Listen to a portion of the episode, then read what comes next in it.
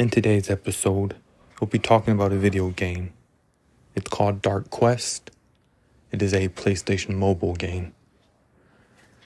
My first playthrough, not too bad at the beginning, but kind of tricky.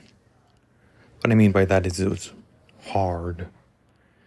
You see how long you can survive in a dungeon where you have to collect gold drink your potion, but your potion only heals up one bar of your health. I came across the wizard character, wanted to help him find his friend, but I didn't last that long, and the enemies gave me a game over because I was trying to go through the dungeon and help the wizard find his friend there. It's tricky. I'll give it that.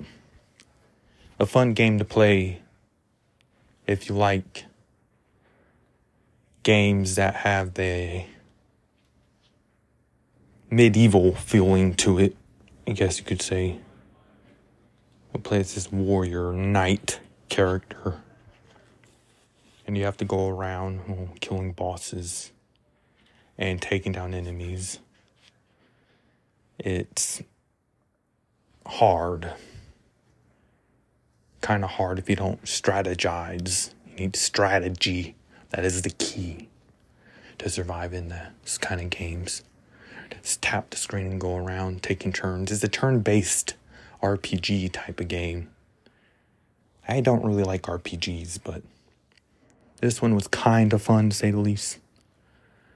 Until I got a game over.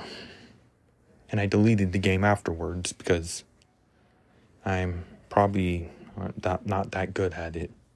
I just tried, you know. And I bet you the game gets harder over time as you play in it. It probably does. I've even tried the Jak and Daxter collection and how his friend Jak, no, not Jak, Daxter, his friend Daxter, how he turned into that furry animal. He fell into a black liquid. X all the games, I guess, and you play through all of them to unlock them all. I don't know. But that's for a different podcast episode. Right now, we're talking about Dark Quest and how this PlayStation mobile game is interesting to me. Trying to play it. But I guess I'll never beat it because in the game, I'll keep getting a game over. But yeah my thoughts about it, it's interesting. It's like one of those PC games with the click and point, and it's turn based where the players take turns.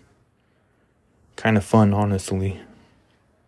If you have something, nothing better to do, well, you know, it takes away the boredom.